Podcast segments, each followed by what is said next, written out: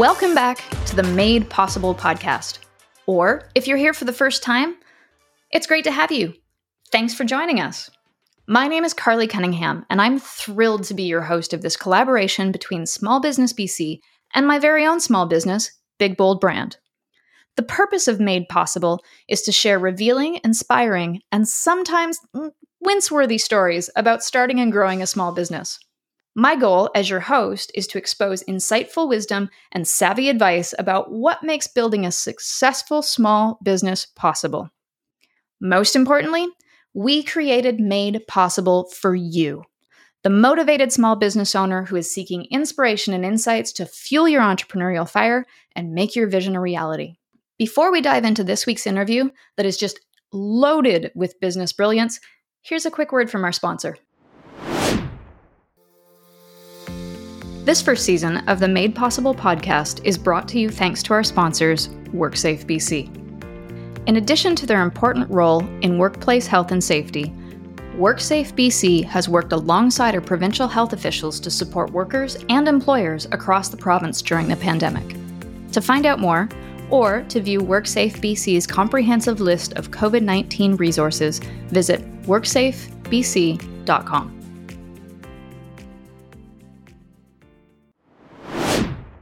On today's episode of Made Possible, we're speaking with the dynamic husband and wife duo who founded BReD, a 100% plant based bakery in Whistler. BReD was the winner of Small Business BC's Best Youth Entrepreneur category for 2021, sponsored by KPU. Natasha and Ed are going to share their story with us about how Ed's love of sourdough and gastronomy turned them into accidental scientists, and created a mission driven business whose ultimate goal is to help turn Whistler into an ecotourism destination. There is so much goodness baked into this episode. A few highlights are that we're going to talk about what it takes to build a thriving business with your life partner, how one of them beat all the odds that they faced as a child growing up in the foster care system, what it looks like to build a mission based business for the greater good, how to conduct job interviews to find people that are the perfect fit with the exact expertise that you're seeking, and so much more.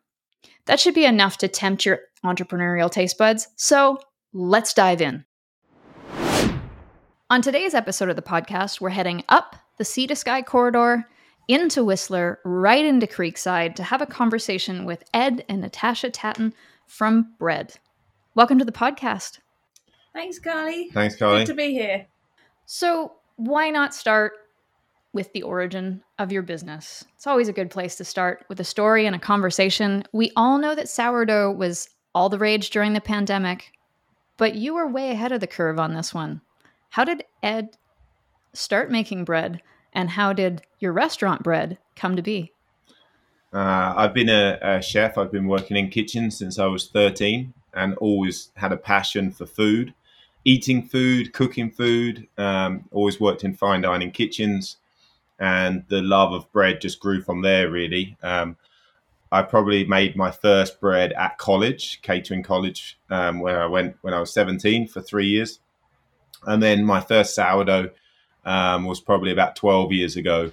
And started making it in restaurants, and instantly like loved the simplicity of creating bread without using any commercial products, just using the bacteria and flour, water, and salt. And then it grew from there once we, we moved to, to Whistler in 2013, um, which was supposed to be six months in Whistler, six months in Montreal. And uh, seven years later, we're still in Whistler. So it definitely it definitely captured our hearts. So then I brought that passion and that experience of making sourdough to the restaurant I was working in, Alta Bistro, uh, farm to table, um, very good restaurant here in Whistler.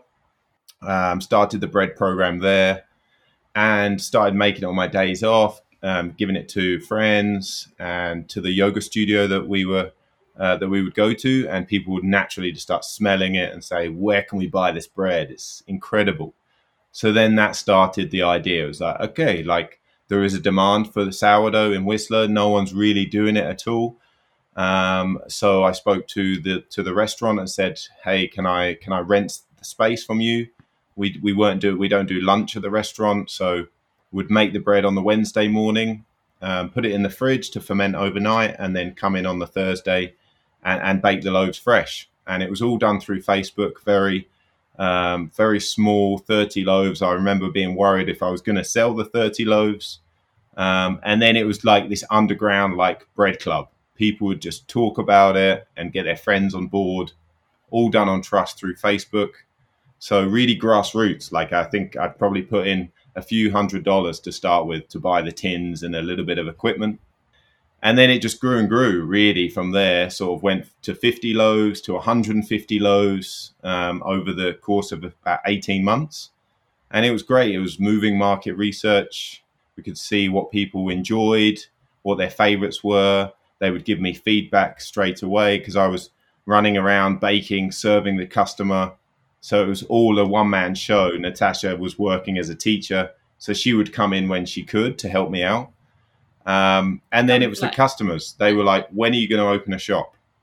So um, I saw Ed running around trying to manage all the sales and the baking.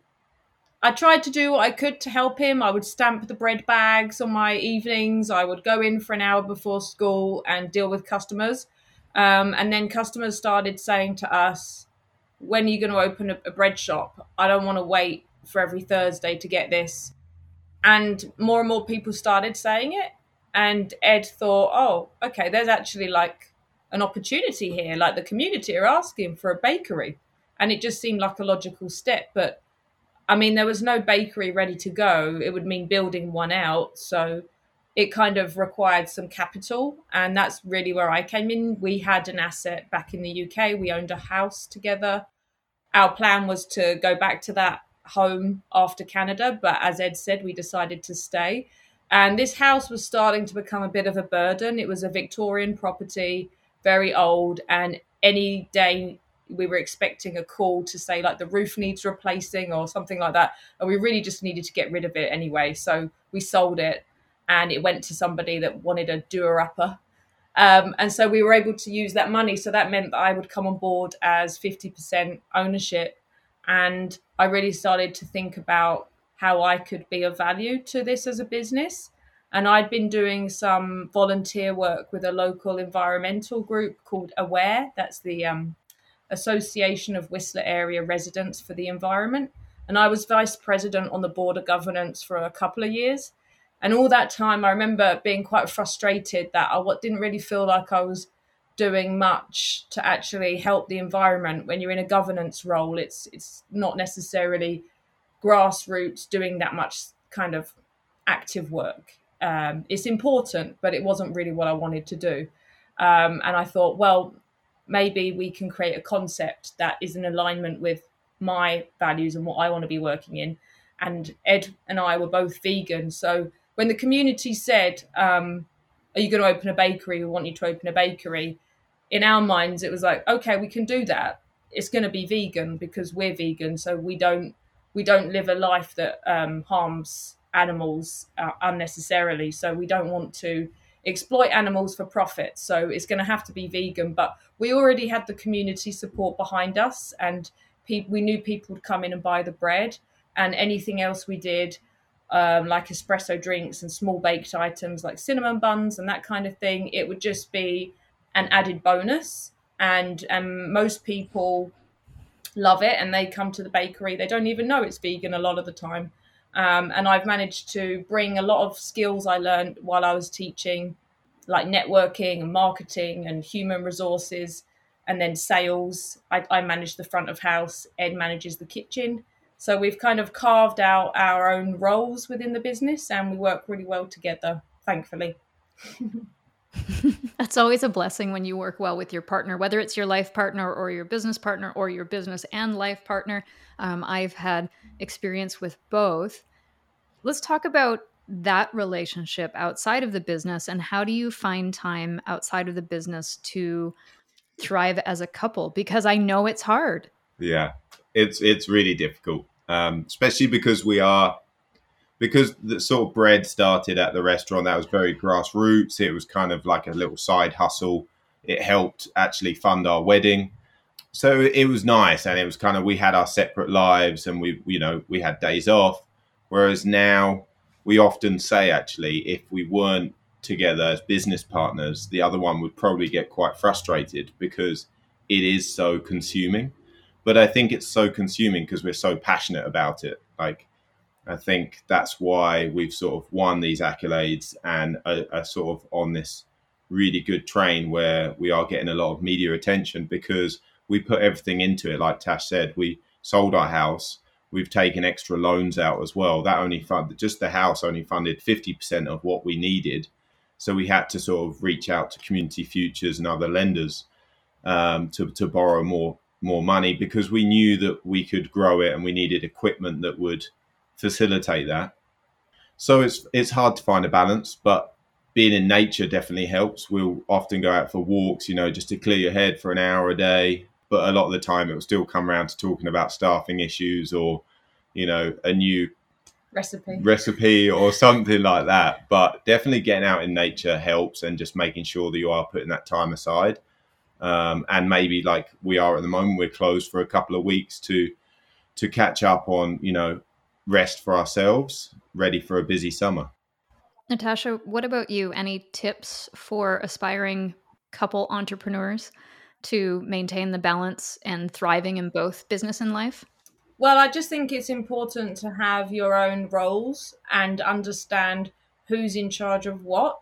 So I take more of a human resources, finance, and strategy role.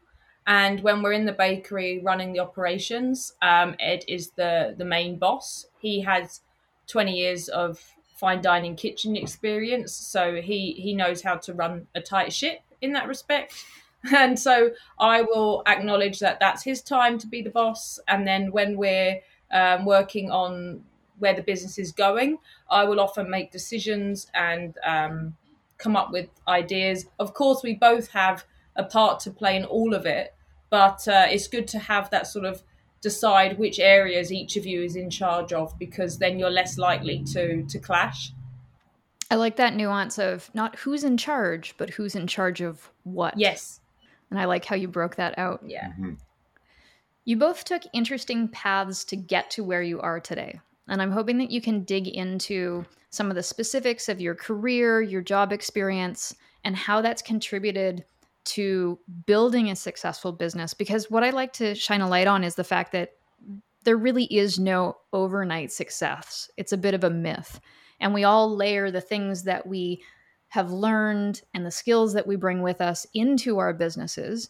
So, what I want to talk about is Ed, how did a former footman of Buckingham Palace and Windsor Castle and a guy who cooked for DJ Jazzy Jeff from The Fresh Prince end up opening a shop in Whistler. So you've told us a little bit about that path, mm-hmm. but talked about specifically the career path and things, skills that you've learned along the way that apply.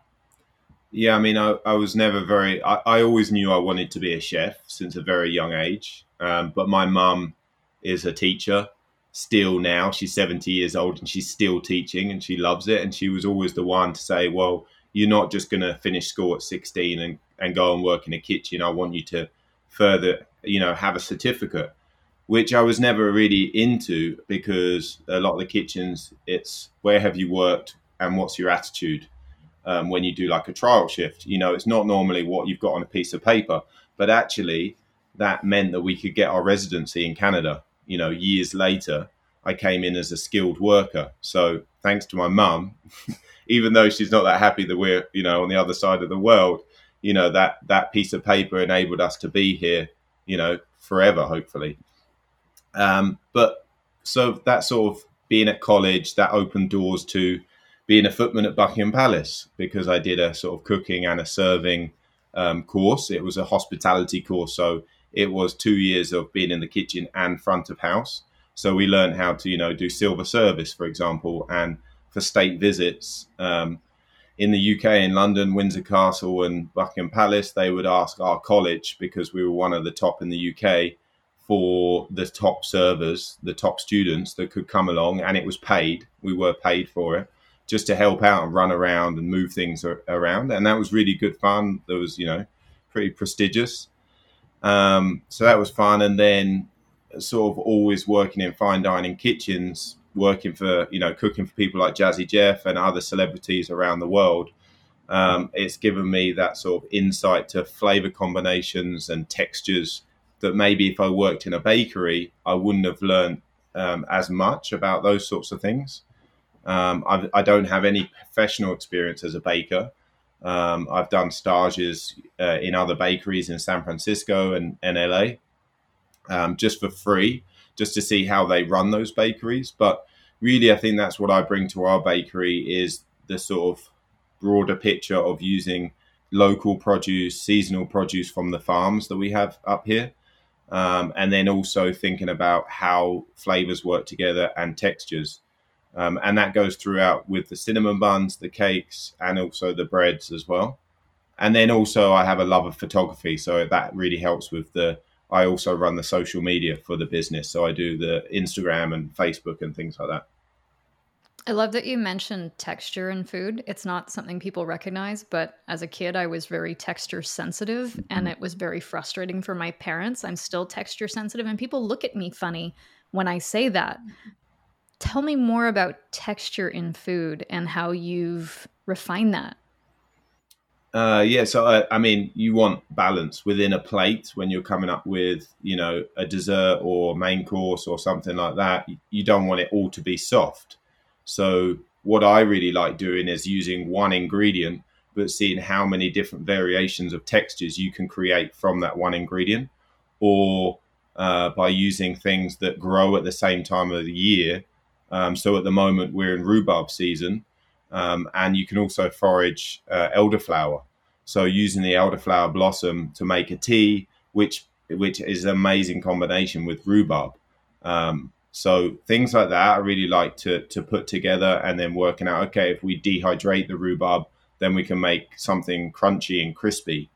Um, so not just having a muffin with rhubarb in. Let's make a jam and put the jam inside like a donut, and then let's make some rhubarb chips to go on top, and maybe infuse the elderflower cordial somewhere as well, or the blot dehydrated blossom. So it kind of you don't have to go all over the place. It's also, I think, with age, um, chefs and bakers bring it back instead of having, you know, 12 different ingredients and textures on the plate. It's, you know what, why don't you use one or two ingredients and explore what you can do with those? I love the creativity in that. And I really wish we weren't virtual right now and that I was sitting in the cafe and I could see.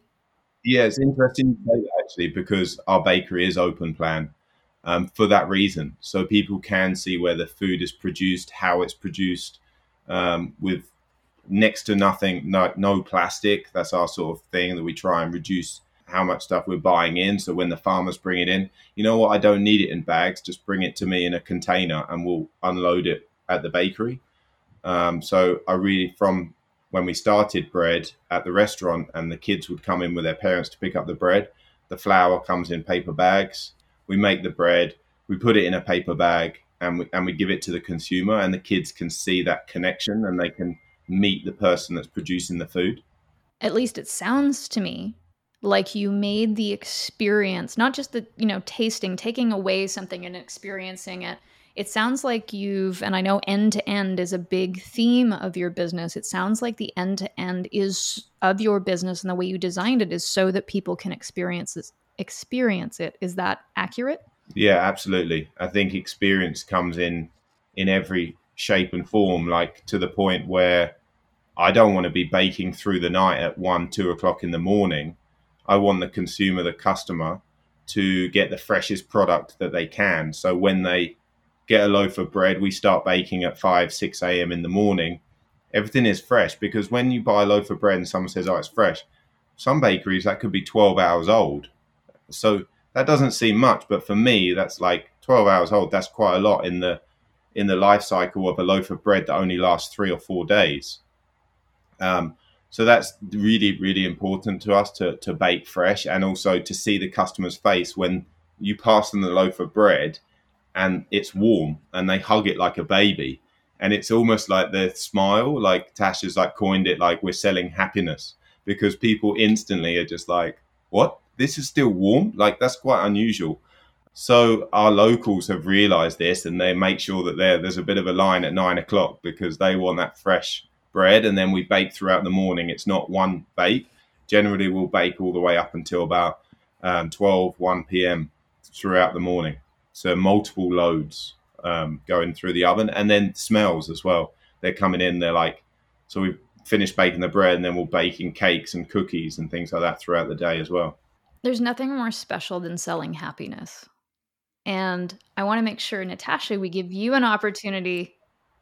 But it's true. I mean, y- you can see it. You know, you want to mm-hmm. hug the baby because it's warm. I mean, how many of us seek warmth and happiness in our lives? And I love that your experience provides that for people, especially right now. But I don't want to skip over Natasha because I know that you have some really interesting career experience, some interesting jobs. You were a clown as your first job for children's parties. You have been a teacher throughout the course of your life, and you've surfed your way around the world. As well, you became a vegetarian at the age of seven. Talk to us about the experiences and the skills or the knowledge that you bring to this business that have helped with making the business a success in delivering happiness. Thank you for asking. Um, the vegetarianism, I believe I was born a natural vegetarian in that I didn't enjoy eating meat.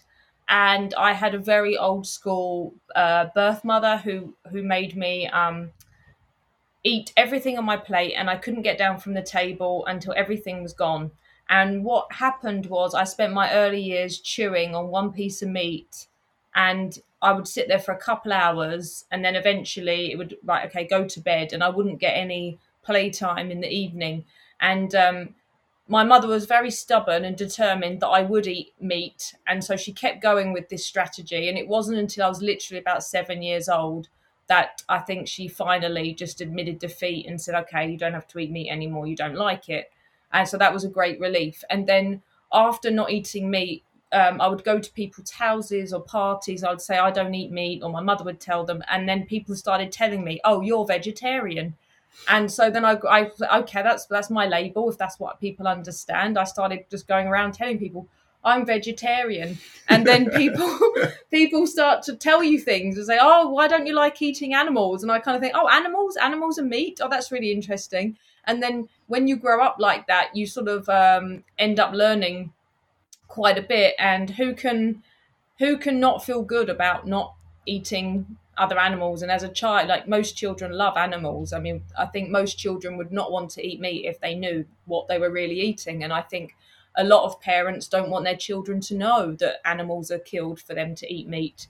Um, i've seen this conversation happen where uh, kids have asked me why don't you eat chicken or something and then my friend who's the mum might say oh you know let's not talk about this now kind of thing.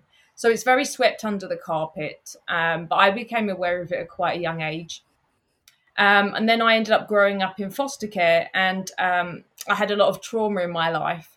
And i remember going to a psychologist. I was sent to a psychologist uh, once a week and the psychologist determined that I didn't have many behavior problems for a child in foster care, but they decided that me not wanting to eat meat was fussy eating, and this was an embodiment of the trauma I'd been through. So then I was told that I was vegetarian because I was messed up mentally, which is a really interesting take on it. Um, but I didn't pay too much attention to that. Yeah, but that that was the kind of attitude um, growing up in the eighties, the nineties. It was if you don't eat meat, you're not normal. Um, and so thankfully, the whole movement has really, the pendulum has swung so much now that we've got doctors going around advocating um, whole food, plant based diets, and there's a, a, lot more knowledge and research going into the benefits of a plant based diet. And um, I, I, did hear recently of somebody in the community that has a, an eating disorder, and their doctor here in Whistler has actually refused to treat them because they are vegan and and that's quite shocking to me. So there is still some of this misunderstanding out there. So we still have work to do. Um, but then going into like uh, my career trajectory, when you grow up in care, the statistics are very very slim that you will actually get an education and go on to achieve anything considered success. When I was growing up in care, I was pressured into um, having an apartment at age 16. The social workers wanted me out of care because I was taking the place of a potentially younger child. Um, but I was very determined that I was not going to be a statistic. I knew that less than 1% of care leavers in the UK in the 90s would go on to university.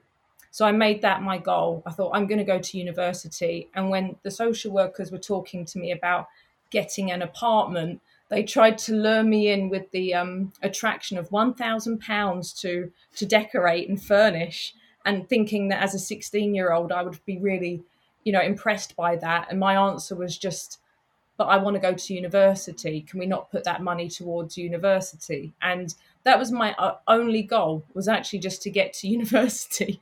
And then when I got there, it was kind of like, what am I going to do next? And I saw all my friends that were middle class and quite wealthy with all these travel plans. Oh, we're having a gap year. I thought that's that's a nice thing to do. I probably don't have access to that. And then I learned about teaching English and what a great way it was to travel. Well, I was studying literature, so I thought, oh, maybe I'll I'll do a teaching English certificate. So while I was at university, I took part-time jobs in bars in hospitality. That's how I met Ed. I was working as a waitress in a cocktail bar. Someone wrote a song about it, and Ed was working as a chef. He used food at me. so I met Ed, and through this part time work, I was able to save enough money that when I left my bachelor course, I could go on to do a teaching certificate. And then my plan was to travel the world and teach English. And I did that, and um, with Ed as well. We went to Australia, we went to New Zealand. I also worked in Austria and then we went back to the UK. And while I was working as a teacher, I started to learn about marketing um, because I had a particular role as an academic course coordinator. I had to market our um, English program to universities and onboard universities to accept our English language students.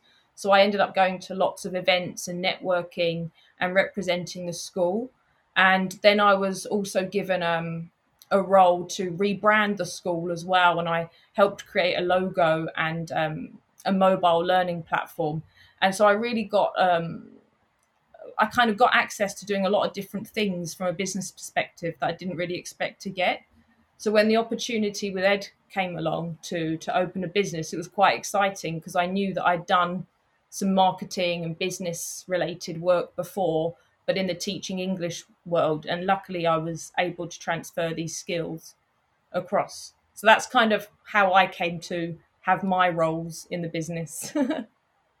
and I just want to point out you've presented that in such a nice, clear, linear, this was my path and I traveled along it. and I'm not making light of the fact that it was difficult and you are so determined that is coming through in the beginning of, of this interview. But what I want to highlight is so many of those things don't necessarily relate to the other. You know, it wasn't, and Ed, your story is the same. It could have been a linear path of, you know, get a job, do the training, become a baker or, or a chef or a, but each of you has these layers to your experience that has made up your body of work, the skill set that you bring to the business. And I so often hear young people um, saying, well, I, I, I don't know what I want to be. Or business owner is saying, I have this idea, but I'm not sure how.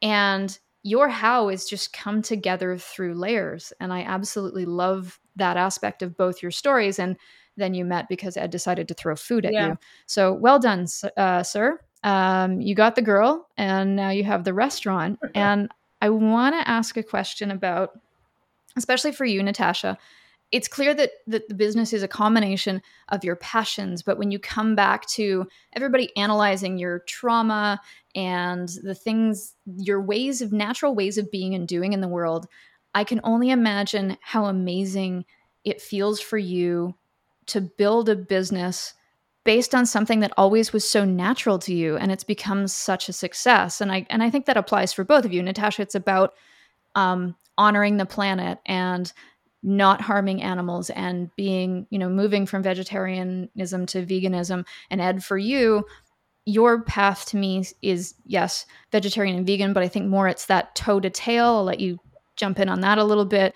And but this business is so perfectly made for the two of you. But back to that feeling, how did it feel for you when you were able to fully step into that passion in the business? For me, it was really exciting. Like I said, I've been classically trained, um, sort of French style, which is a heavy use of animal products. And when I started to move, transitioning to being vegan at the restaurant, um, I was very lucky. My head chef is one of my closest friends, um, Nick, very talented guy and very open minded, and was, you know what, instead of doing vegetarian dishes, let's make them vegan. So we're not taking anything off and making it um, an inferior dish for the customer. Um, so, and straight away, for me, especially, I know Nick has an interest in it, but it's like, how can we make this vegan and make it just as good or better? So I think with now with having the bakery and I can make all the decisions myself as essentially the, the head baker it's more exciting because there's more and more products that we can use and that you know give you just as much flavor or or more really i always say it's the one like when you use dairy it can coat your your mouth with cream and milk and things like that. But if you use something like coconut milk or or cashew or something like that you get the creaminess and the flavor but it kind of allows room on your taste buds for other flavors to come through. So, from the sort of scientific, sort of gastronomical um, angle, it kind of reboosted my energy for food because um, being in food since I was 13, it can become a bit stagnant. And like you said, it's kind of like you just move through this trajectory of, okay, and then I'm going to become a head chef. Um, I'm going to cook someone else's food that they're telling me that I should do because they want a French or Italian restaurant. And this is the way I have to do it. Whereas now it's kind of Natasha will be like, "Hey, have you thought about doing this?" Or we'll bring childhood classics that we remember as kids. We make them vegan and we bring them to sort of the um, sort of the local market here, which is it's so it, for me it's exciting. It's kind of like the creativity is is endless, really, and like my mum, I could see myself working and being a baker into my seventies, if my body allows me to. for me, it was really surreal when we opened the bread shop because you have this concept in your mind, and we'd had it in mind for a couple years that we'd been working towards. And then when you actually have opening day and you see people coming in and it's all built and you've got all the products and all the staff, it's very strange. It's almost like magic. It's um, this thing that you had in your mind is now a reality, and it kind of makes the the differentiation between reality and magic. It kind of becomes one. Um, so that's what I found really interesting about it. It was like, oh, this has been in my head for two years, and now it's here and it's tangible. Mm. So that was it was kind of an interesting experience. You feel like you're going to wake up at some point. Absolutely. How does it feel to live it? And I and I'm picking on the feel aspect because often when I mentor or work with business owners, it's that almost sense of disbelief that I can live my passion and I'm pointing to my chest and my heart because there's so much thinking that goes into a business. Sometimes we forget to stop and feel. Mm-hmm. How did it feel for you to live your passion? I think it's very natural for us. It's very instinctive. We generally make a lot of decisions based on our gut instincts. And um, not to say that they're always right. Like sometimes we've let our head get in the way of our gut and then we've learnt the hard way that some of those decisions were not the right ones. So every time you have a, a failure, you have to train yourself to say it's not a failure, it's a learning experience. And uh, you, some of the lessons are really hard um, to swallow. Like if somebody gives you feedback about um, an item, a customer gave us feedback about a cinnamon bun um, last year or the year before. And it was really, really it felt like a, a personal attack when I read this email. What we did is we hiked the Lynn Canyon and we totally reconfigured the cinnamon bun recipe um, while we were on the hike. And then I found a really awesome organic cinnamon supplier uh, from Vancouver that imports directly from Sri Lanka. And they donate money to an elephant uh, orphanage as well. So the values are very aligned with us. And now the cinnamon buns are like the best thing ever and then we would never have got to that stage if we hadn't had that feedback from that particular person um, and so although i remember reading that email i just felt like my whole world was crushed um, actually you have to just sort of take the learning learn the lesson and, and then move on and then you find yourself in a much better place i kind of took over that hike it was kind of a lot of me just ranting and going but we could do this or we could do this or we could try this way and Tash's like, okay, let's get into it. Is that is that what this hike is going to be about? She's like, I just came here to go for a hike, Ed. I just came here to go for a hike. I wanted to burn off the I just got ticked off because someone didn't like our cinnamon buns. But and I and I love your tenacity. And for those of you who heard Natasha laugh a little bit after I asked that question, it was because I physically we can see each other because we're recording this where we can see each other on video. When she said, the only failure is failing to learn from your mistakes, I pretty much did the hallelujah touchdown body language. And that's what she was laughing at. But absolutely, that is so true. I absolutely believe that that is the essence of being an entrepreneur and being open to failing and learning from those those lessons. So, going off script, let's talk about a memorable failure that stands out in your mind. Oh, and so how you. it wouldn't be normal if you said, "Oh, we've only had a few. We're fine. We're all we're great at succeeding." Yes, you are. But what are some of the most memorable failures? Maybe one that you can laugh at that you have resolved, or one that really took you down, and how did you come back from that? I've, I've got one that is is very simple and a stupid failure, but I've had so many as a baker. Like I make them on a daily occurrence. But we have a big deck oven at the bakery where it's beautiful glass windows and you can see 50 loaves of bread being baked at one time. And we have a uh, integrated loader where you put the bread on, the dough on, and you slide it in, and they all drop off beautifully onto the to the hearthstone. And one day I was loading, talking away, trying to multitask, doing multiple things, and I went to push in the, the loader and I was like, oh, it's broken. It won't go in. But what had happened is I hadn't paid attention and there was already six loaves where I was trying to push it in. So I just ended up compressing 12 loaves together and just making these morphed like crazy loaves of bread. So for me, the takeaway from that was sometimes you've just got to take yourself out of being the business owner and just focus on the task in hand and I think, like I said, there's so many mistakes that you do make as a baker and being hands on that it's important afterwards to be like, okay, what did I learn from that? How can I prevent that happening again? Because otherwise, you can just be in this constant cycle. You're like, especially with with baking and sort of working with pastry and things like that. It's it's very calculated and scientific, and that's why I loved being a chef for so many years because you can cook with your heart. Whereas this is like if you need six grams of something, it has to be six grams. You can't be like, oh, I just put a pinch of this and a dash of that in there. So, that, so that's that's my sort of main mistakes that happen. But then it can, as well with vegan baking, is a lot of the time you can't just read it in a book or look at it online. You have to sort of be even more creative and push forward and create these sort of menu items that someone hasn't had before or they've had, but using animal products. Unique doesn't always come easy. Actually, in fact, unique rarely ever comes easy. Mm-hmm. So I love that story. I'm not even going to admit to how many times I've stood in front of the oven of a banana loaf that was baking and going, Why isn't it rising? Oh, because yet again, I forgot to put in the baking soda. So I understand the uh, science, scientific aspect of baking painfully. Natasha, let's talk about the aspects of the business for you, front of house strategy, marketing, the things that you take on. What's the biggest oops or ooh, I blew that up good story that you have to share with us? There have been a lot of um, sort of when you're when you're trying to hire for staff.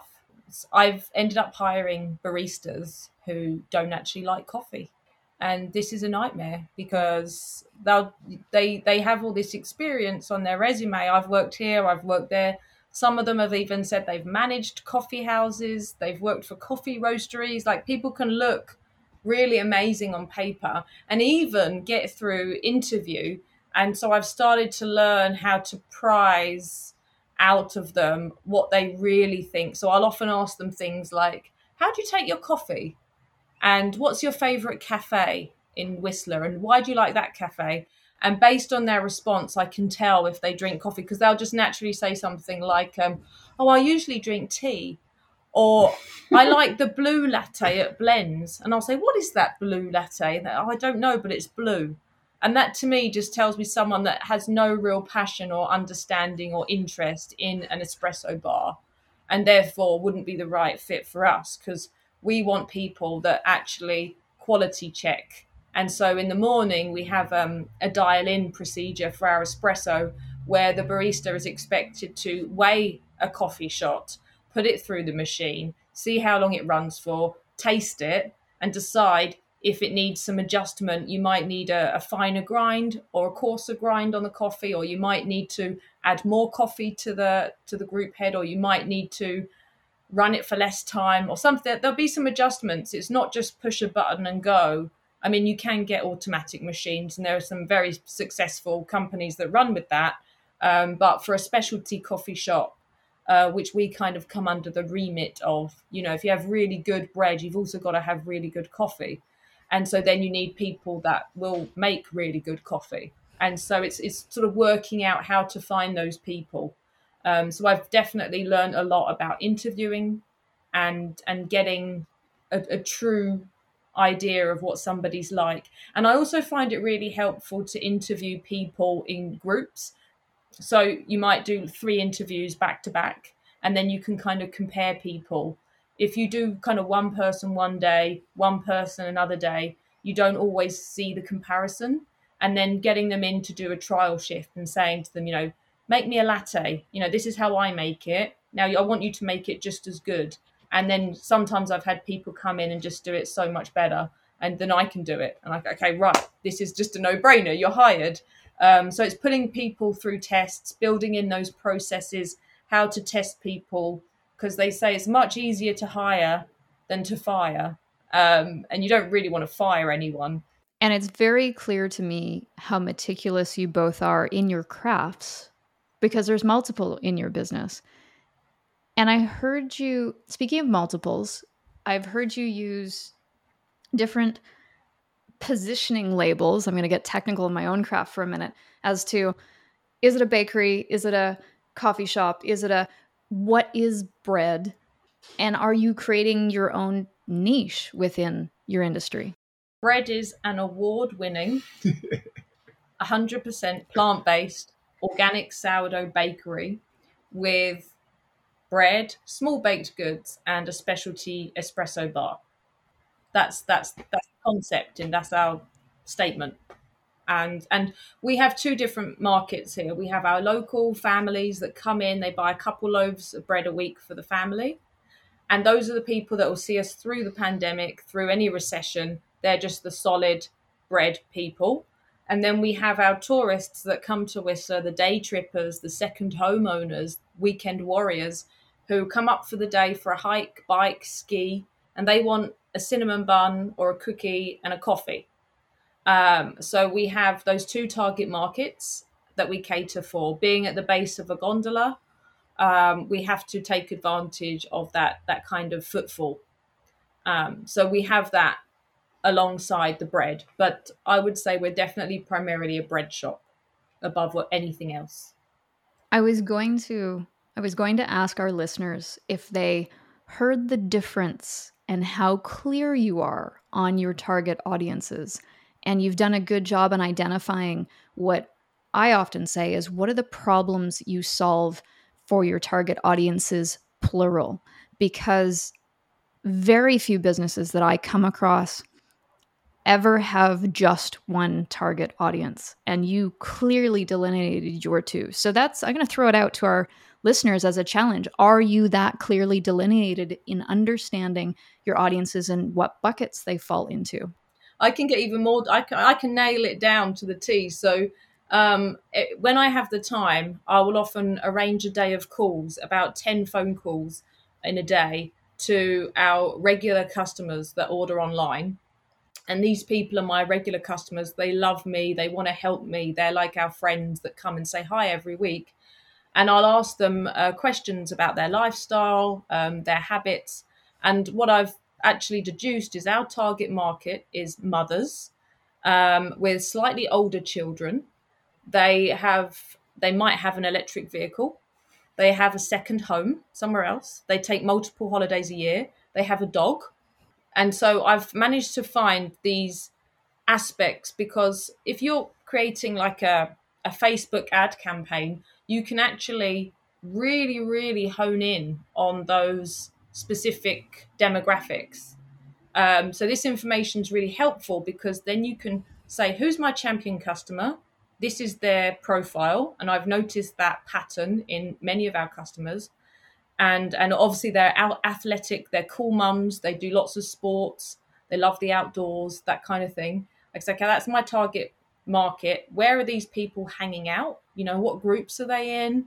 Uh, what newspapers are they reading or what websites are they visiting? And then I can find more of those people um, and attract them. And it's a win for everybody because they want our bread. I love too that you understand that someone who comes in for bread, or at least in my mind, if I were to come up for a loaf of sourdough, which I will do when I come up to mountain bike, I know from this conversation, but what I love is that there's a magic that happens in your shop. You walk in for a loaf of bread, and it's like a whole world is open to you. Um, I don't know if it's appropriate to use the Willy Wonka and the chocolate factory, but that's what I feel like I'm going to walk into. And I'm probably going to walk away with more products than I could ever eat in a day or two while it stays fresh. But that's super exciting. And you're both nodding. So I'm just going to let you comment on that. Yeah, we definitely have uh, customers that come in and they're like, I didn't plan on this. Or they've said they're coming to Whistler and all their friends in the neighborhood are like, Can you get me this? And they come in with a big list and they're like, I promise it's not all for me. Or I remember pre COVID in our first year, a lady who had been on holiday for the week came in with it. Uh, she was from Hong Kong and she came in with an empty suitcase and filled a suitcase with bread. In the bakery. She was like, I'm on my way to the airport now. This is my hand luggage. And she took about eight loaves of sourdough to a to back for friends in Hong Kong. So um, yeah, there's definitely a few customers that come in and they kind of have fun with it. And we, we support a lot of local artisans. So we have sort of recipe books and ceramics and um, jams and things like that. So there's other things on offer that you can sort of like, you know, bring a bit of bread home. You segued fantastically into community. And Natasha, you clearly understand your customers, which I know you believe are your community. Can you share with us the role that community and its importance in that it played in the creation and success of your business? Because I believe, and that's why we named this first season community or themed it community, is because we believe that it takes a community to build a village. Talk to us about that. Well, you know, it was the community that asked us to open a bread shop. So from the get go, that was um, very clear that you need the community support. Um, in any business really. So we already had that in a lot of ways. Word of mouth is one of the most powerful marketing mediums. And I feel like social media is just an extension of word of mouth, really. So you definitely want to find people in the community that will champion you and your brand, um, however you do that. I also think you have to be careful because if you give some customers special treatment, um, what we've found is they'll often expect more than that. And so you kind of have to have some boundaries as well with certain folks when they get a little bit too chummy chummy with you. um, however, it's it's definitely worthwhile. Things like we train the staff that they have to say hello, how are you to everyone that comes in the bakery. Even the bakers in the kitchen have to be comfortable with talking to the customers. Um, so we really want the customers to feel like they're they're stepping home into a family environment when they come in. And the pandemic was very interesting back in March 2020 when we totally shut down like all food and beverage businesses um, and, and shops and things. We found that people would wait outside in the line and see people they knew and from a distance be able to see a familiar face and say hi and actually the lineup proved to be such a hub for the community in a time when they couldn't go to each other's houses and even kind of going for walks outside was a little bit scary. But to see each other outside in the in the creekside village um, one person did actually leave us a google review and said it had been really key to his mental health having the routine of coming to get bread and seeing familiar faces. Um, at a time he was kind of locked up in his house and that was so touching because i always imagined that we would have a community space unfortunately, square footage in Whistler is so expensive that we, we weren't able to have a big space with lots of chairs and tables. But we've still managed, in our own little way, to create a sense of community. People see each other, people come regularly, um, and they, they've got to know us. And it's really awesome. And they, they follow us along on social media and comment, and we've had giveaways and, and tried to engage. We ask our um, neighbours and community a lot of questions and they give us feedback on, on recipes and things. I think it's also for us as well, which has been a benefit of COVID, is that we do contact tracing. Um, anyone that comes in the in the shop, we ask them for their name and phone number. So even though you might have recognised before someone's face, it's now we can greet them with their first name. And I think when you walk in and you say, you know, hey, how are you? You know, hey Ed, how are you? Like, hey Tash, how are you? How's your day going? You kind of build more of a, a relationship with them as well. Um, so I think that's been really good now because the people that are coming in regularly, we, you know, either we don't need to ask them because they've ordered through our online shop and we already have their details, um, so it makes the transition even quicker for them. Um, or you know, you can just have these small, short conversations while they're waiting for their coffee. So that's been really nice as well. It's so clear that the customer experience is intentionally designed by both of you and that you seek to provide a very specific experience. I love that. Mm-hmm. Any tips for folks building out a customer? Like, how, how do you go about designing a customer experience? Natasha, you've done a great job of, sh- of telling us speaking to your customers is really important on an ongoing basis because it allows you to refine that experience. But how do you go about building a great customer experience from the ground up? I think it's important not to try and copy people or mimic something. But I think, like what you said, it comes back to feeling. So go think about places that you go to and that creates that feeling. Like for me, I go into like a lot of the influence at the bakery came back to breweries. I'm a big craft beer fan. and I like going into certain breweries and it being open and clean and fresh and modern, like simple, all these sorts of words. Like when I look at a menu board, because a lot of the time in a brewery it's quite far away it's easy to spot you know and it's and it's just simple. Okay i want that beer. It's that percent you know it's got that grain in it. Um, so for me a lot of the influence came from that. And we uh, you know like you said earlier i don't like the word foodies but we love eating out. We love going to restaurants and and and experience in hospitality so i think it came back to the places that we've been to around the world, what do we like about those those places and how they made us feel and how the staff made us feel. So we were like, when people come in, we want everyone to greet them. Like, for example, you go to some sushi restaurants. As soon as you walk in, they say hello, like all the kitchen, hello, goodbye, and you're like, wow, it's like you just leave with a with a smile on your face because um, you feel like you're important. Or if a customer comes into our shop and they've been having trouble with their sourdough, if they want to ask me a quick question, like, you know, a quick tip or what are you making there, it's very open and sort of we try to help people through social media with tutorials um, and are very active on Instagram if people have questions. Um, and also this year, um, we added consultation to our website as well. So giving back in that way and helping other businesses. But on, on the on the Instagram, um, we showcase a, we give a little bit of a, an opening to our personalities and our life. It's more than just this is the bread we make this is our product because people actually want to connect with who's behind the brand. And you know like us sitting on this podcast anyone that's listening to this is probably going to feel like they know us a little bit now um, even though i've never met them i don't know who they are and it's kind of like this we put um, a lot of biography stuff on our website there's ed's vegan journey blog there's my vegan journey blog there's how we open the bakery interesting facts about us, photographs of us. Um, and, and it's important that people have access to that because how can you expect to, you know, create community if you're not willing to show who you are? Um, and so people will be attracted to that. And, and that's kind of one of the first steps. Sometimes I see really interesting products or services and I look them up on, on the web and I can't find anything about them and it feels cold and it feels like I'm just a customer and it's transactional.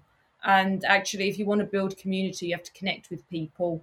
And that means putting yourself out there a bit, getting in front of a camera, or at least giving up some some personal information. You know, you don't have to tell people everything. You don't have to have a camera in all of your life, but enough for people to to feel like they can connect with you.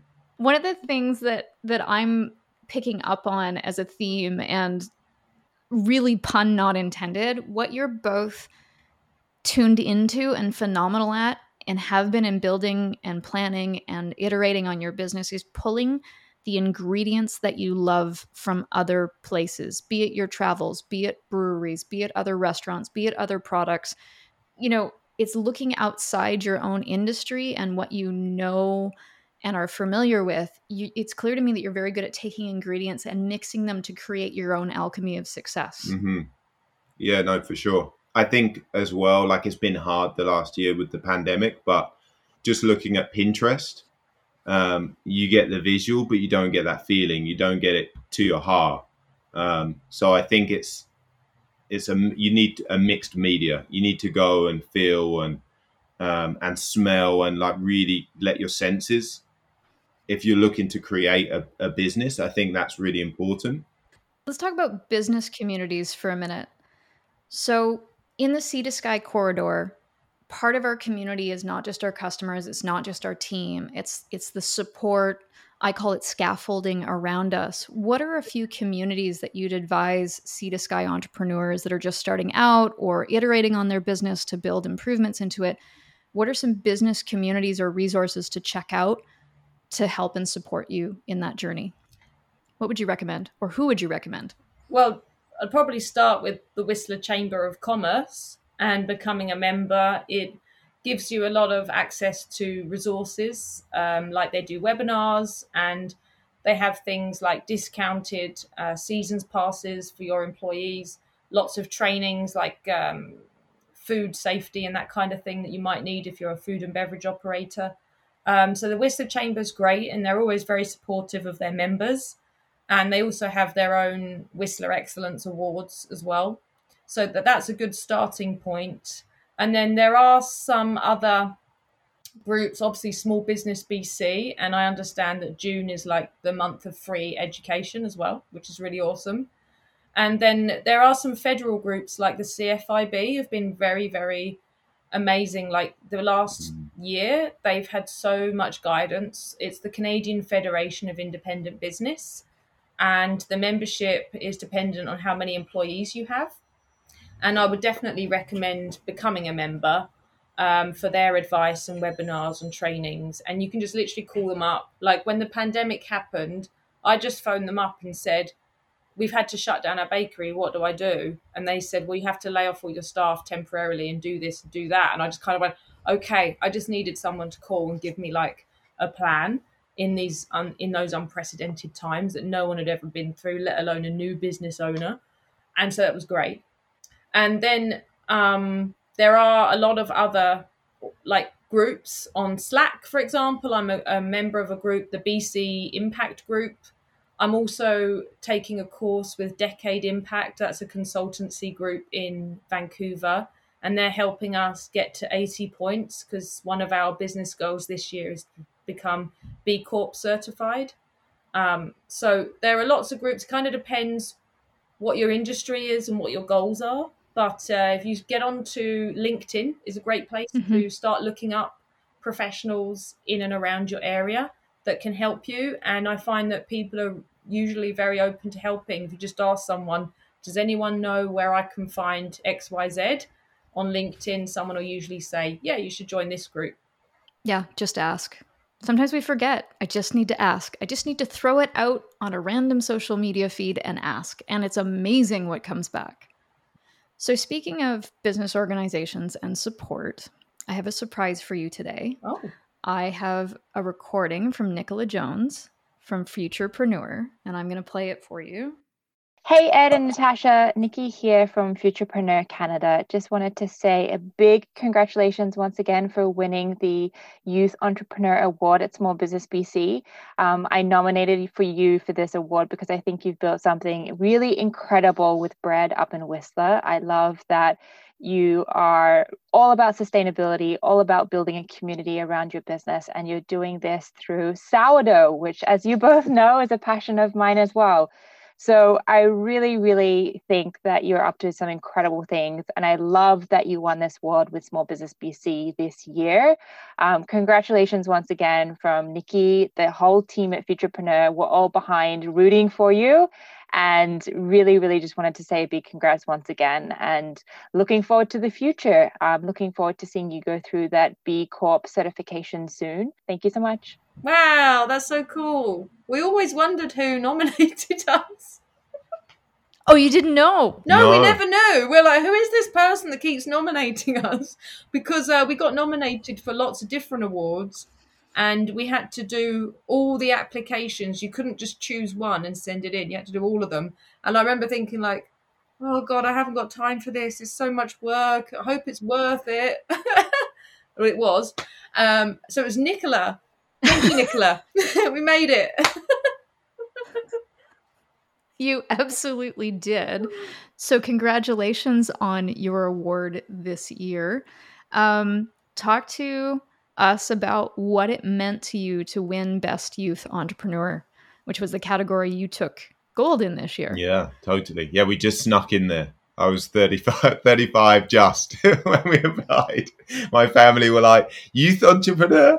Ooh, scraping it there. But um, we met the criteria. we met the criteria exactly. No, it felt felt really really good, especially to get that recognition.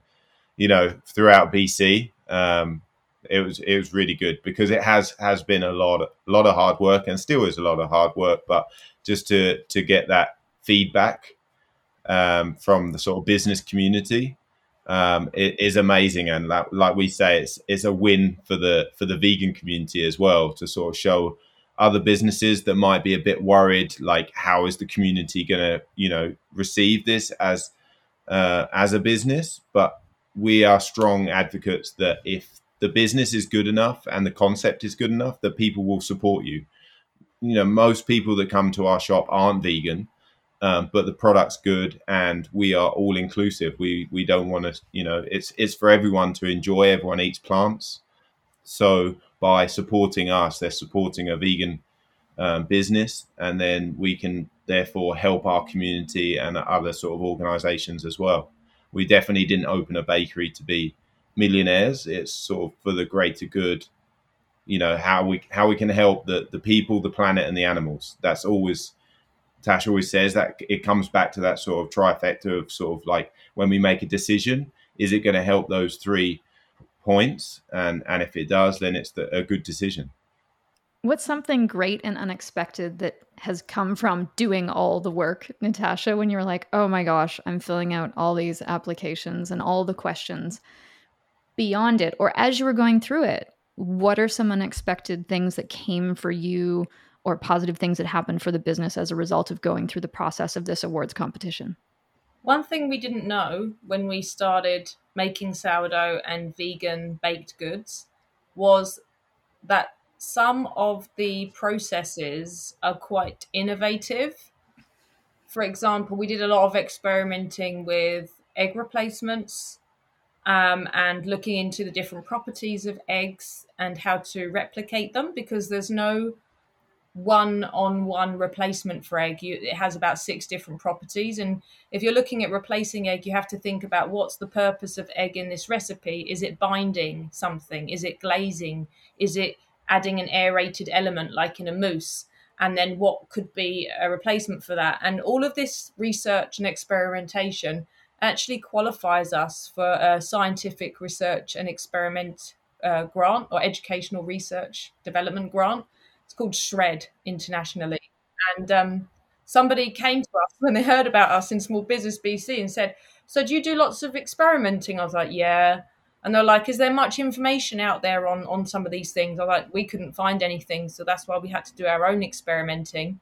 And they said, "Oh, you know, you could actually be eligible for this grant, and, and we are. So we've applied for it. So we're actually going to get back some some money um, that we didn't know we were eligible for, and we would never have found out about this if we hadn't gone into small business BC. So there are some hidden financial gains to be had, and obviously some media opportunities that have come along as well. Um, and the community always love it when Whistler gets a mention, especially the business community here. It's nice to put Whistler on the map. Um, one of my big, hairy, audacious goals or BHAGs is to make Whistler a, an e- well be part of making Whistler an ecotourism destination because I know we can't rely on skiing forever and biking's great, but there are so many bike trails here. I don't think anyone has biked them all, and I feel like sometimes that's an excuse to cut down more forest that I'm really passionate about protecting. So if we can transition Whistler to become not only an extreme sports destination, but a place where people can learn about living sustainably in different ways, then I'm, I'm super passionate about that. And it's kind of kick-started me, it's given me a bit more credibility now we've won this award to talk to certain people about this and um, and get the community together on some projects that will lead to that vision. So yeah, it's, it's been quite quite cool and exciting and made me start thinking about taking our business interests in a slightly different direction. B Corp would be the first stage in that. You hit on a really interesting point, and it was also part of my experience in this year's awards of I was in the innovation category. And I think that it's really important for entrepreneurs to explore what innovation actually means because in your industry, you said it, and also in mine, uh, which is branding and strategy, is people don't tend to think there's much innovation because innovation gets tagged into the technology, and these days it's AI and all the things that aren't, I want to say that aren't human. It's we're so, we're so building outside of ourselves, but I love that you were able to tap into SR&ED as a bakery as scientists. That's what I keep hearing. You guys are scientists in the way you bring ingredients together, the way you understand your product. So I love that you highlighted that. And I would encourage our listeners to think about how are we innovating? Because I think it's a really interesting, it's a really powerful opportunity to open up your business. Because innovation is anything that creates a change in often for the better. And I think that's really important. What tips and advice can you offer our listeners who are going through the awards process, whether it be about filling out the applications and differentiating your business and being clear on that, or delivering a good pitch? What are some tips that you would offer to help people make it through the rounds of a business competition like the Small Business BC Awards? I think believing in yourself and your concept, and then when it comes to the pitch, we we practiced quite a few times. Yeah, ten minutes actually went really quickly. We were really nervous about it, but Tash and I are really big fans of Dragon's Den in the UK. we watched a lot of them, so we were kind of like, okay, what information do they need or gonna want? Or, I mean, we had to do it via Zoom, so it's a little bit more difficult because we feel we could have bribed them, you know, with their taste buds a bit more if we were there in person and just given them cinnamon buns and cookies and bread and just let them eat for 10 minutes. So we weren't able to do that. So we had to be a little bit creative. But I think what they really saw was our passion. Like we've like we've sort of spoken about today, is kind of putting across what we want to try and achieve with our business. And and that I think that was the main thing for us, really. Like we didn't we we could have probably got into the figure the numbers more, and we have seen good good growth um, with our revenue and everything. Um, we didn't touch on that because, like I said, ten minutes went so quickly. So I would say probably get a bit of that in. That was some of the feedback and that we should have a, an infographic to to represent that. They wanted some visuals, even though they couldn't eat anything. They wanted some visual representation of what we were talking about. But I mean, you know, at the end of the day, we still won. And and then you look at like why did we win? It wasn't because we had a really pretty infographic. It's because we're mission led, and our life is our work, and our work is mm-hmm. our life, and not in a bad way. I I would recommend any entrepreneur looking at any type of business or award or anything really think about how are you of benefit to this planet and society. Uh, maybe you can't do everything it's hard to be perfect but find a good cause that you're passionate about and make sure that your business is in alignment with those values and contributes to to leaving that cause better than when you found it. And that's what the b corp uh, mission is about. It's about leaving the planet in a better place than you found it or society um, and so i think if you have that behind you you will get out of bed at 5 a.m and you will go do your thing to save the world uh, do your business, do the boring stuff, do the hard stuff, learn the hard lessons, and win the awards because that's what motivates us. It's all about the people, planet, and mainly the animals, to be honest, for us. Um, so I think it's it's nice to have that behind you because at the end of the day, why is anyone going to care about your business if it's not of service in some way, doing some good? So I just think that that is the way business needs to go, and and the successful businesses are the ones that are thinking like that. And and you can see that if you look at a company like Nestle, who had a terrible rep 10 years ago for doing terrible things, now they're actually on track to be a, a leader in sustainability. And people might not realize that because they're not following what they're doing. But uh, in 10 years' time, they'll probably be like one of the most sustainable, beneficial companies out there, um, which sounds crazy. But they've realized that they couldn't continue just making money at at the cost of mm-hmm. people and planet that they had to make changes to to mm-hmm. ensure their success and we're starting to see things like starbucks uh, making pledges to to go completely plant-based in the next 10 or 20 years well we're already doing it by the way so that's why we won the award um, but it gets a lot of media attention when they say this this is actually what gets people excited it does absolutely and i know we're going long and thank you for giving us your time. And it's almost like you could see the two questions that I really wanted to dig into you with you. It's almost like you saw me scrolling, and I know you can't do that, but I went back to and you perfectly segued mission based business. I know that living a sustainable life and being ethical entrepreneurs are important to you. So I wanted to make sure I asked about that and asked you how these values and these passions have shaped how you've built and run your business. And I'm going to go a little deeper in that because you have talked about that in the broader sense. But in the day to day doing, I work with many business owners and their teams, and we work on crafting those values so they're crystal clear. But where I find they often trip is then translating them into integrating them into their business and putting them into action.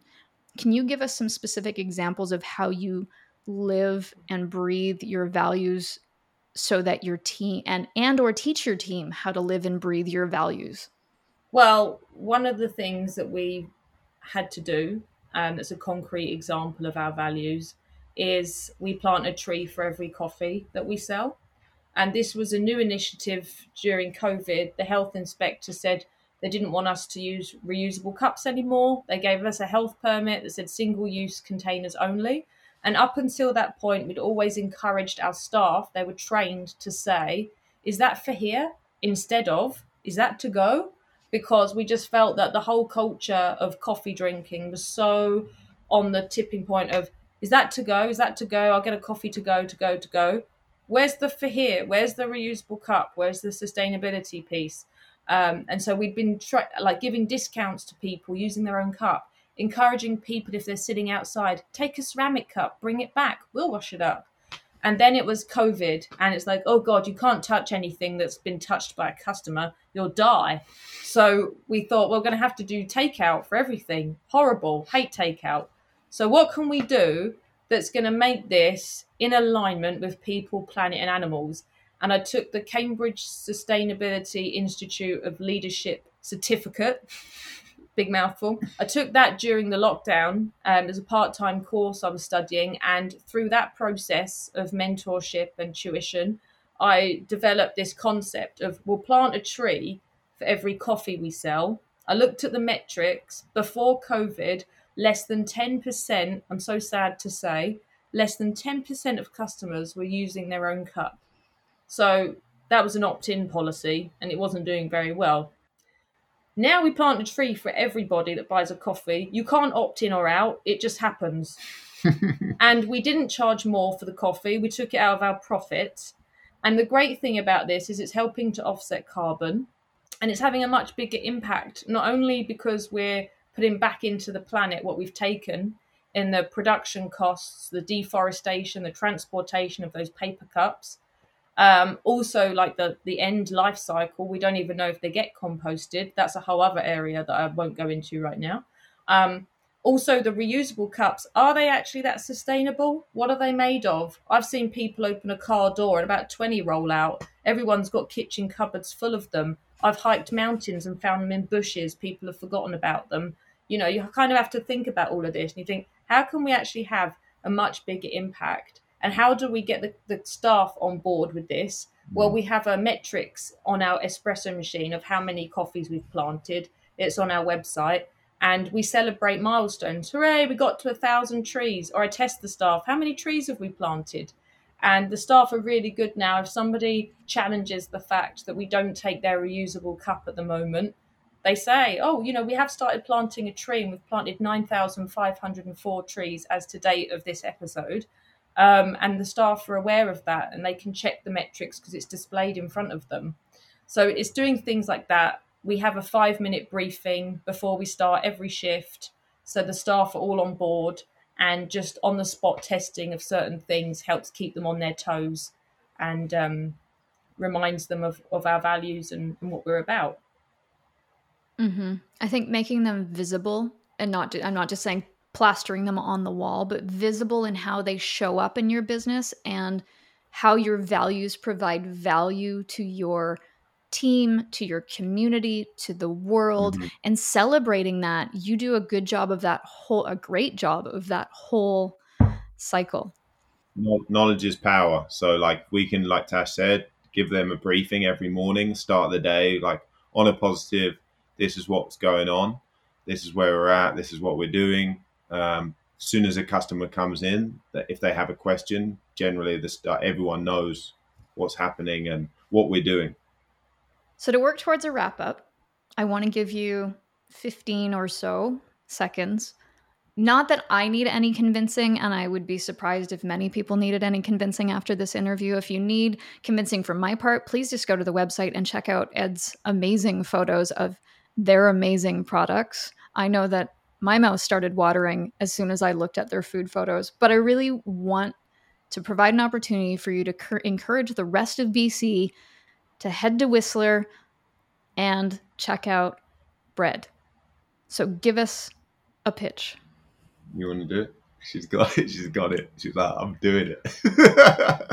well, if you don't know anything about Whistler, not only is it North America's best ski resort and mountain bike destination, but it has other stuff to do too. And one of the things you can do is take the first stop at the first gondola you come to in Creekside, Whistler, and come to the bakery for delicious bread, baked fresh, warm when you pick it up. You can't get that anywhere else in Whistler, by the way. Um, and try some cinnamon buns, some cookies, some cakes, maybe a little focaccia at lunchtime. Take some hummus and olives home for your bread. And why not order ahead online? on our site, edsbred.com, E D S B R E D.com. And when you go to pre order, so you can guarantee that when you get up to Whistler at the end of the day, you've got your bread and your cinnamon buns ready to go, you can use the discount code SBBC2021. That's for Small Business BC 2021. Use that code on our website and that will give you 15% off your first order. So you can come up to Whistler and get a discount, pick up some delicious small baked goods, and maybe take a hike. And you'll see us as well because we're always there. Say hi. and they're always smiling. You are always smiling. I love that. Um, that is one of the tightest pitches I have ever heard. So no surprise that you won the award this year. And I, while you were saying picking up a warm loaf of bread in the morning, I was thinking about a little narrative, and I'm going to riff on this, so I'm sorry, but I have to yeah. run with it. But having previously been a snowboarder is I imagine someone picking up a warm loaf of sourdough and, you know, going up the gondola, having a bite, sliding that warmth in their jacket as they hit seventh heaven. And yes, for those of you who aren't local, there is an area on the mountain called Cloud Nine and Seventh Heaven up at Horstman's, and it's freezing up there some days. So you have your own yeah. replacement hot water bottle to stuff in your jacket and snack on and feed the whiskey jacks at the bottom of that line. So yeah. I love how all the experiences are right there. Lots of products. What is each of your, to wrap us up, what is your most recommended thing that people have to try from BReD? For me, it's um, an oat milk latte accompanied with a pecan cinnamon bun with cream cheese frosting. But I have a sweet tooth. For Ed, it would be a loaf of bread. Yeah, I think it's gonna It'll probably be like the sesame sesame uh, sourdough, like the umami that you get from the the roasted sesame. I'm quite. I cook bake the bread a little bit darker than what people are used to, but the flavor that you get from the crust is it's crazy. It actually does make you salivate. And also another good fact is two slices of sourdough is 25% of your daily protein. So I always say have eight slices and then you're good. And that's a whole loaf. um, it's safe to say that my wife will use those statistics because she loves bread and we're both athletes. So that's going to work really. May- maybe that will be the new ultra runner food. When Ironman came to Whistler, we were freaking out that the highway would be closed and nobody would get to the bakery, and we didn't know how much bread to make because we didn't know if we would be busy. All the Iron Men and and women, Iron women, they were all coming in the bakery. We didn't know that they love good quality carbs. So it's definitely the the ultra runners bread of choice is is sourdough bread made by Ed. Love that. I could talk to you both all day and I thank you for the extra time you've taken with us and there's so much gold in this. I can't wait to listen back. I'm excited for our listeners all across BC and beyond to listen to this. So thank you for sharing your knowledge, your wisdom, your stories, and your bright and vibrant energy. It's been such a pleasure having you on the podcast. Thanks so much. Yeah, thank you. It's been real fun. How much greatness was there packed into that episode, folks? Thanks again to Ed and Natasha for sharing their stories and all of the business lessons that they've learned in building their 100% plant based business. This top three takeaways segment is to put the inspiration you just heard into action and hopefully generate some new traction for your business. Our producer Darren is my co host for this segment, and he brings in another perspective. His role at Small Business BC is the content coordinator, and every day he's immersed in the stories and learnings of small businesses. Hey, Darren, what do you think of this week's episode? Hey, Carly, I loved that interview. And I think my top takeaway coming out of it is that I immediately want to head up the Sea to Sky Highway and get myself some of that bread. Right? Well, I did that just yesterday and I was so gutted that the shop is closed until June 16th. So, yeah, right? But I but I knew that going up there because I reached out to them and I knew it was going to be closed, but I was still so disappointed. And but it makes sense. They're taking some time off to get ready for their busy summer season. So, what was your first takeaway? What stood out to you in this episode?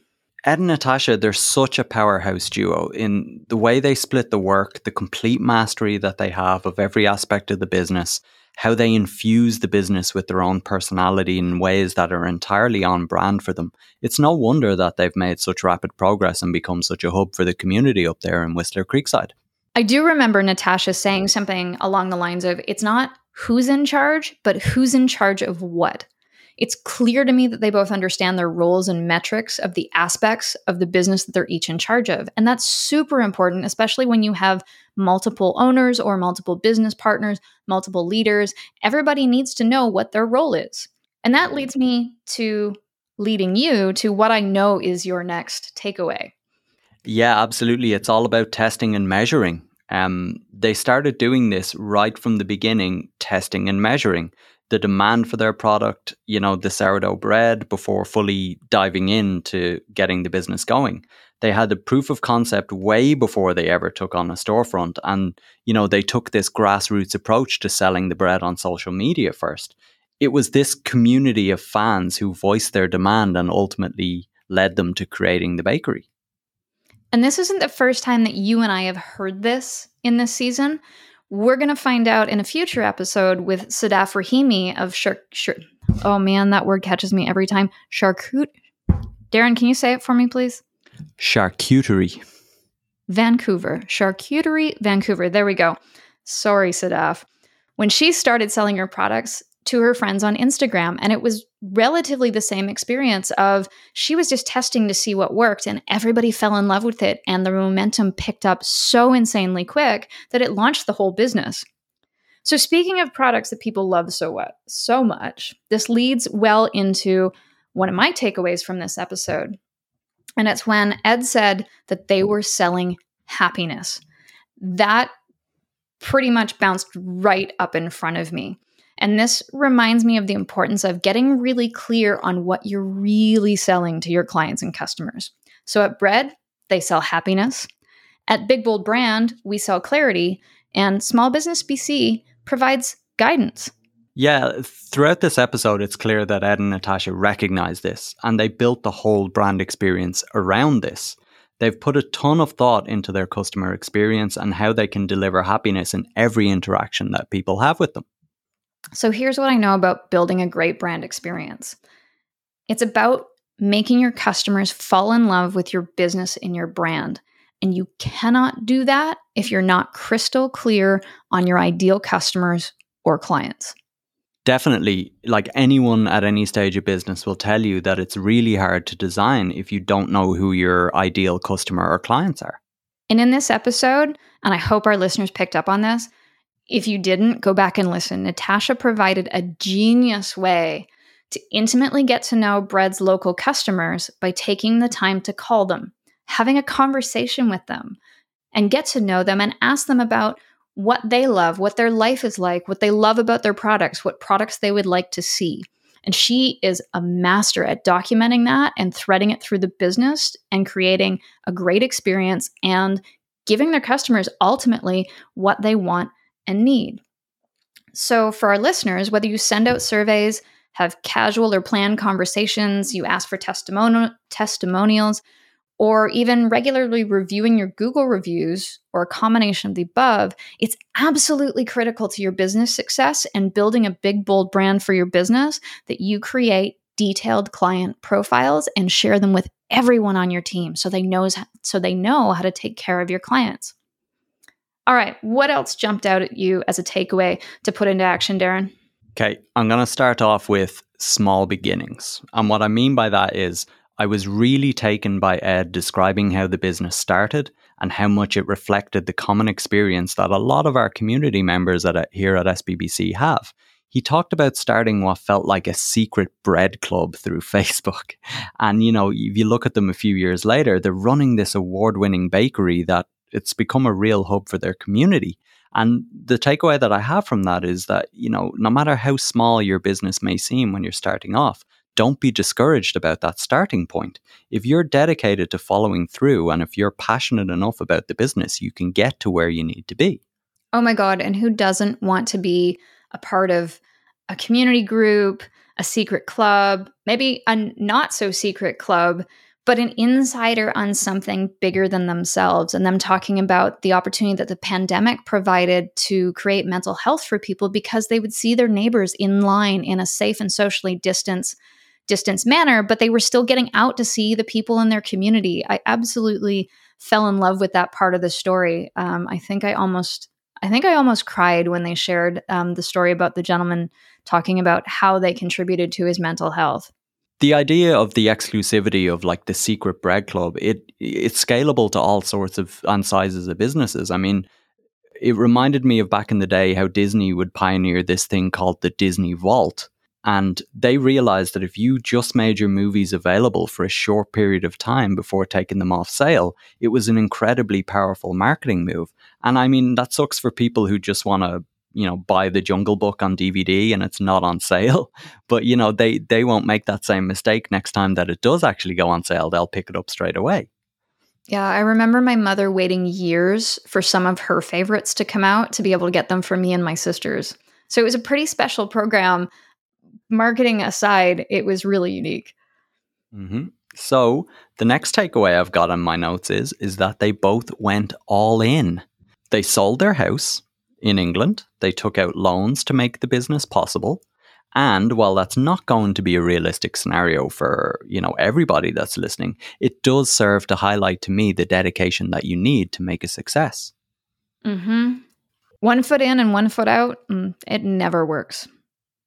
Darren, I know that you've got one more on your list. I certainly do, and it is constructive feedback.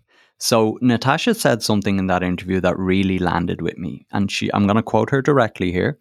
She said, "Every time that you have a failure, you have to train yourself to stop viewing it as a failure, but instead view it as a learning experience." And she gave a specific example that I thought was pretty funny at the time, but and, and she said, uh, a customer emailed us about a cinnamon bun and how they how they didn't like the recipe and Natasha felt like it was a personal attack on them at the time but instead of wallowing or you know thinking that the customer was wrong they channeled that energy into refining the product looking for ways to make it better and now it turns out that it's actually one of their most popular products on all of this self-reflection it all happened on a hike that they went on through I believe it was Lynn Valley Yep, it was Lynn Canyon, right around the corner from me, actually. Constructive feedback. Yep, sometimes it can sting, but it really is a gift. And being able to dig into that. And, and I know that for myself, sometimes you do need to just get out of the office, get out of the space you're in every day, and get out into the wilderness. I know that works really well for me if I'm stuck with something, trying to figure something out, I'm trying to innovate or iterate something. Just plant the seed in the back of your mind and just go let it all go. And the answer just it's magical. It all of a sudden appears, or you get that time to process while you're walking. Thanks for tuning in to the Made Possible podcast, brought to you by Big Bold Brand and Small Business BC. We want this podcast to become a valuable community resource. So we're putting the ask out to you, our community, to help us build a following. If you found inspiration and insights in this episode to fuel your entrepreneurial fire, we're going to ask you to share it with a friend and subscribe wherever you get your podcast from. You can get more info on the show and catch up on all the episodes to come at smallbusinessbc.ca forward slash podcast. If you have any feedback on the show, you can email made possible at smallbusinessbc.ca. And if you want to get in touch with me, Carly Cunningham, you can connect with me on LinkedIn or visit my website at bigboldbrand.com. I want to give one big shout out to our producer, Darren, who makes this possible. Until next time, thanks for tuning in.